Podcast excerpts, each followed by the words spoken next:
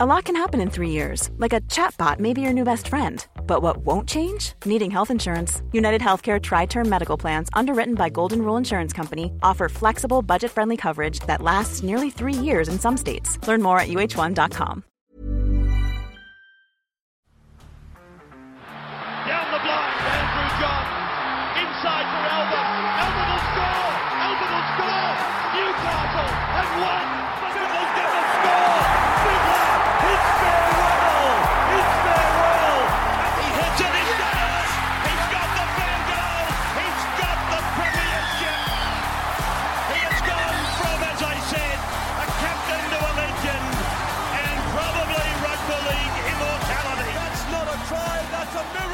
G'day, guys. Welcome back to the Rugby League Guru podcast. We're going to do our Supercoach draft review for round. Was that 19? Round 19. Yeah, it was our last major buy round. So we're going to get stuck into that. Uh, we did manage to pull a win on the weekend. Uh, it was a game that we were expecting to lose because we were down on players, but uh, we made some good captain choices and we made a good captain choice. Uh, and uh, the absolute beauty of the weekend was just that all of our players played very well. Uh, I think we ended up with a low score of about 54 from our nine players. Uh, so I was very, very happy with how the weekend played out from a super Supercoach perspective. I said, I think it was six weeks ago or seven weeks ago or something along those lines when Nathan Cleary got injured. Um, and I said then, look, I'm in a good spot. I've got good for and against. If I can just win two from six games uh, during this Cleary injury period, I will be okay. Um, and I'm sitting at right now two from six, so we'll take that. We've had um, we've had some absolute drummings. We've had a couple of close victories, uh, but it's all it's all worked out okay. We're still sitting in fourth place. Uh, the guy in fifth, uh, he's only one win behind me, but my for and against is about a thousand points better than his, so he's essentially two wins behind me, uh, and I play him in the last week, so that could decide that final top four spot. But I would like to think uh, that if I can just snag one more win over the next few weeks, I think that'll lock me into the top four. So I'm pretty confident I will be there. Uh, but yeah, look, a, a, big win on the weekend. We won 741 to 542, so we ended up winning by uh, 200 points, uh, and we had. I think nine players. So I was pretty happy with that. Our lowest score was Jack de Belin, who got 56. Our next lowest score was Jacob Little, who got 61. So we had a very, very good weekend uh, in Supercoach. We picked up a couple of guys who did really well, which was fantastic. Um, so yeah, plenty of positives to take out of the weekend. A good little win against the guy that is coming sixth, Jem, who I made a big trade with a couple of weeks ago. Uh, so yeah, really happy how it is all playing out and where we're sitting, getting ready for finals. Let's uh, let's go through round 19 though. So we had the Sharkies 36 over the West Tigers 12. I didn't have any players in that game. In that game though, Gem, uh, he had Teig Wilton, who I traded him a couple of weeks ago who scored 59. So a good, solid score there. You'll take that every day of the week from a guy like Wilton. Uh, Friday night footy, we had the Raiders 36 over the Dragons 26. Now, in this game, I had Seb Kris. He scored 77, and I had Joe Tapine, who was my VC. I ended up taking that VC. Uh, so my captain score ended up being 188. So Joe Tapine didn't play as many minutes as I hoped for, but he scored that try. So that sort of made up for all that. So at that point, um, I was sitting okay. Joe Tapine had done well. Seb Kris had done well. Uh, was happy to take that. But on the other side of the park, um, Gem obviously had Teig Wilton's 59 and Talatau Amone put on 111. So as soon as he sort of scored a century, and I thought, ah, oh, fuck, he's got more players than me, uh, then I thought I was in some real trouble. But uh, then my boys, they just turned it on for the rest of the weekend. Also in that game, my two Dragons, Jacob Little 61, Jack de Belin 56. I was really happy with both those scores, and they actually turned out to be my lowest of the weekend. So um, very, very happy with how that all played out. Uh, we then had Super Saturday, the Warriors 46 over the Eels 10. Um, there was a few players in this game that I was really worried about. The Gem had one of them was Will Penisini. Uh, very quickly realised once that game started that Ryan Matterson at 5'8 on that edge, they'd worked out how to defend up on that side, the Warriors, and the ball just wasn't getting to Will Penisini. He scored 25, which I would assume if it's not his lowest score of the season, it'd have to be right up there with his lowest scores of the season. He just was not getting any ball. Rocco Berry got a 33 in that game as well. I had my two Warriors, Jackson Ford, who had a great game, 77 points there. We loved that. And I picked up Dylan Walker off the waiver wire last week, uh, who scored 75, a nice try as well. He got injured, uh, but still scored 75, so we're happy with that. Dill Walker, very, very happy to pick him up. I've actually made a few waiver wire moves over the last two weeks, especially in the CTWs,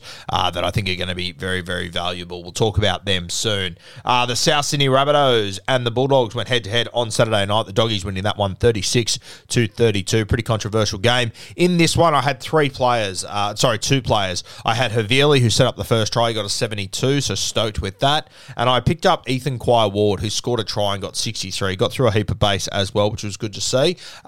Um, but yeah, a guy that uh, he, probably looked a little bit slower than what I thought he would in first grade. I'm not sure if there was an injury there or something, but he's gone back to New South Wales Cup, so I uh, have obviously moved him on this week. I'll talk about who I swapped him to because um, it's a little gamble I'm willing to take. Uh, on on Jeremy's side of the park, he had Joe Tapine, uh, sorry, Joe Tapine, uh, Jackson Topine, who did well, 51 points. Raymond Faitala Mariner, who got 49, and he also had Benny Lovett, who was a little bit of a wild card, a little bit disappointing, 33.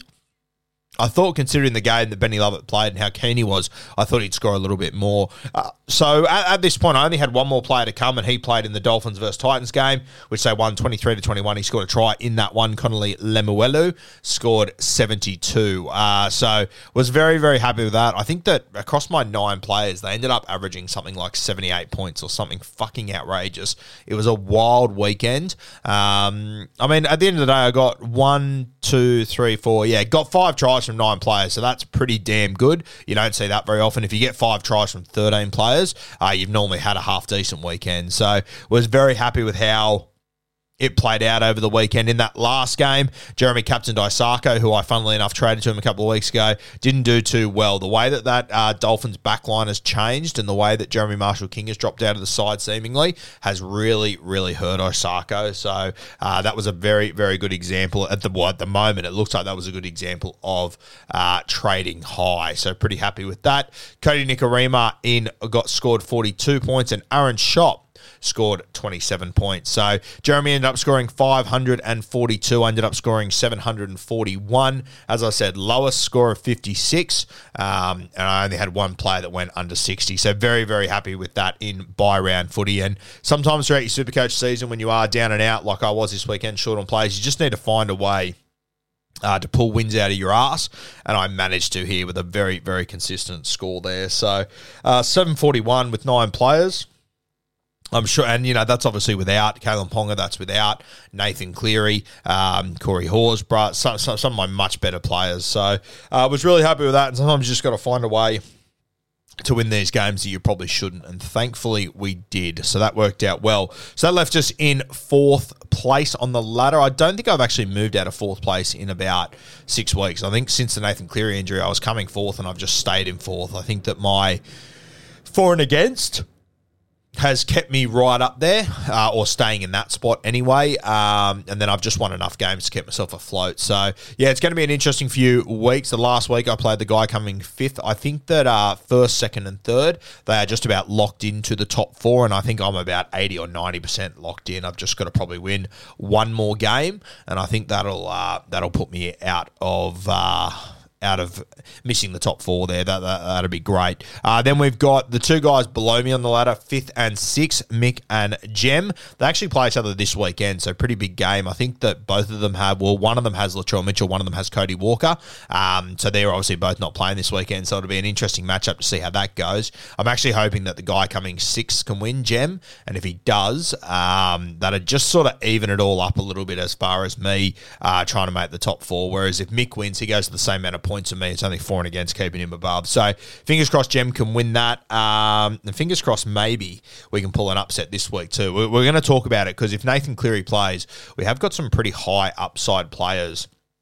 Uh, that could make it very interesting this weekend, despite being very short. So, yeah, sitting in fourth place at the moment. Let's get stuck into the game this weekend. Uh, and as I said, I've made a couple of waiver wire moves over the last couple of weeks that I think um, I think could pay dividends for me moving forward. So one guy that I picked up off the waiver wire towards the back end of last week, uh, I sort of decided, you know what, if I don't win this game, so be it. But I want to get this player. Jack Bird was sitting there. Um, now I'm not sure if people realise or not, but Jack Bird actually went and played New South Wales Cup on the weekend. He played the full 80 minutes in the back row, so I am expecting him to be named. I know he carries injuries just consistently.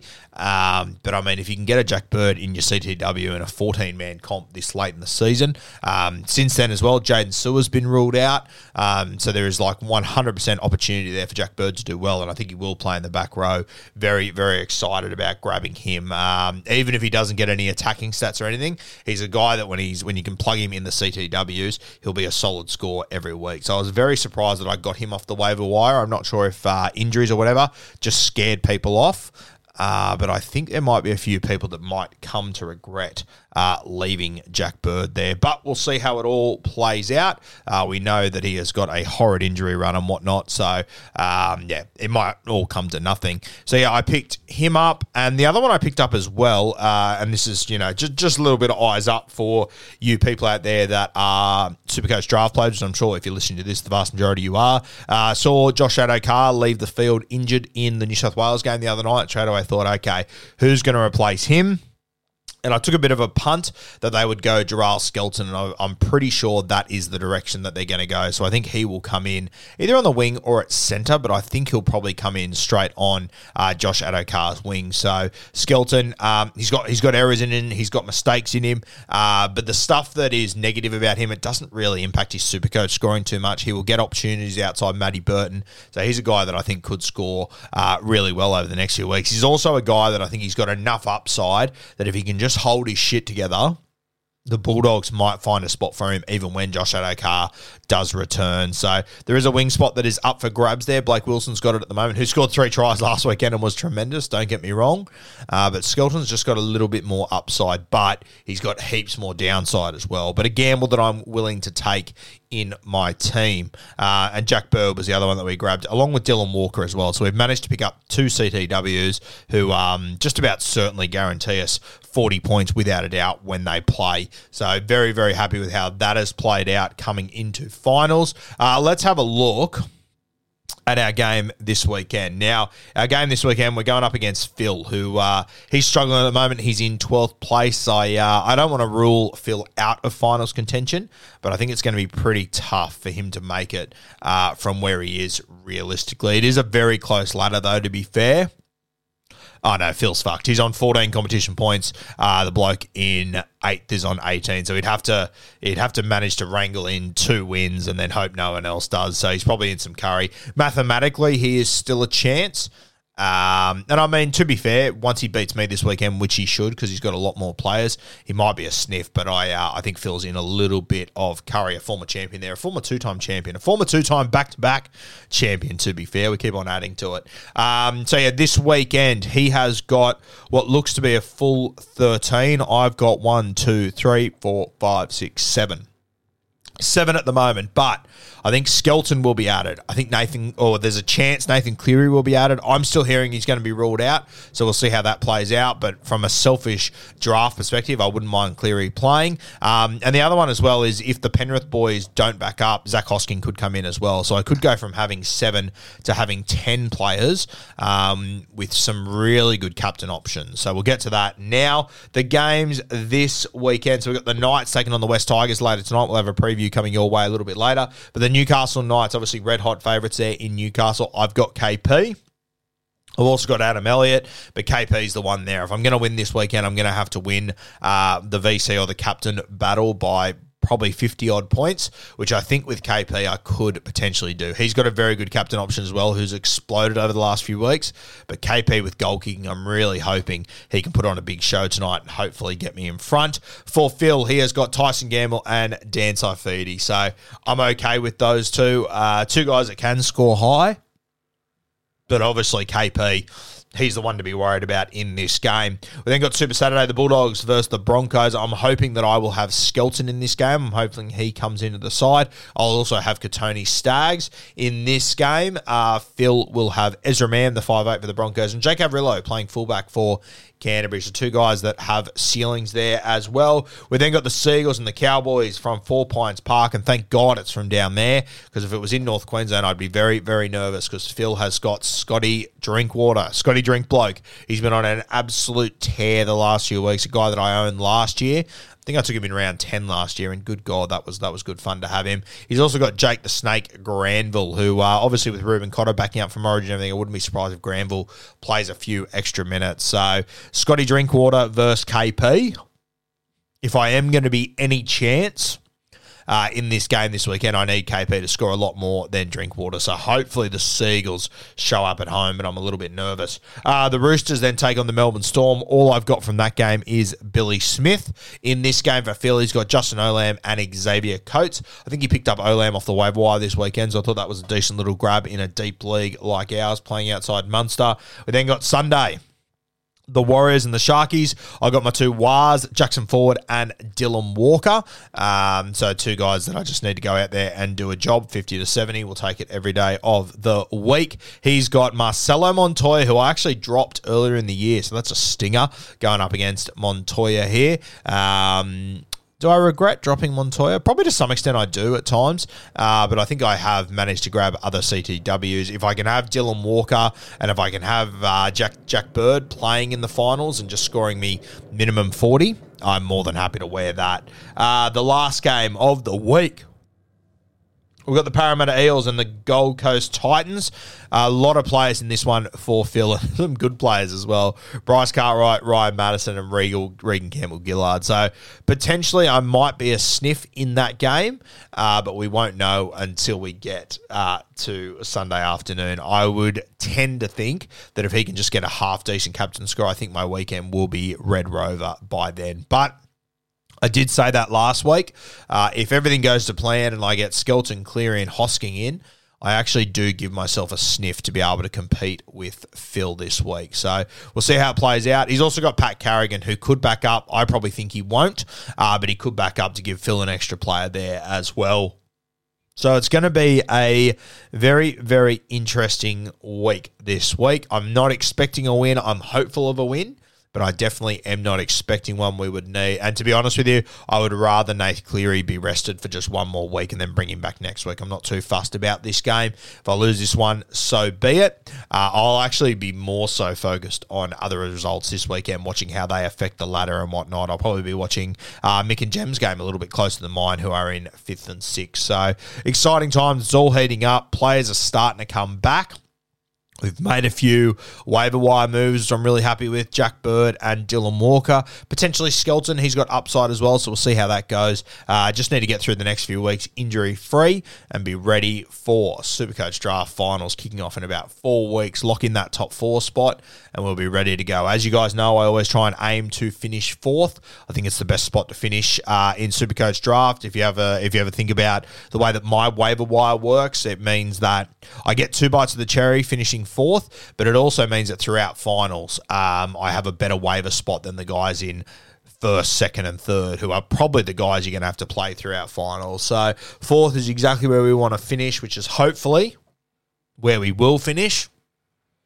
I think it would take quite a bit to happen for us to uh, finish higher, definitely. And I think we're we're, we're, we're unlikely to finish lower. We just need to find a win or two over the next few weeks. So, all starting to heat up. Very, very exciting. Uh, you'll probably hear my demeanour and everything change quite heavily over the next three weeks as we head into Supercoach finals with the team. Despite losing Tommy Turbo earlier in the year, I still I still think I've got a team that can win this comp. So, very, very exciting. Just need Nath Cleary and Kalyn Ponga to stay fit and just everyone else do their job. That's all I need. Just do your fucking job. Come out, score me 50 to 60, and let my big high scoring players do their thing.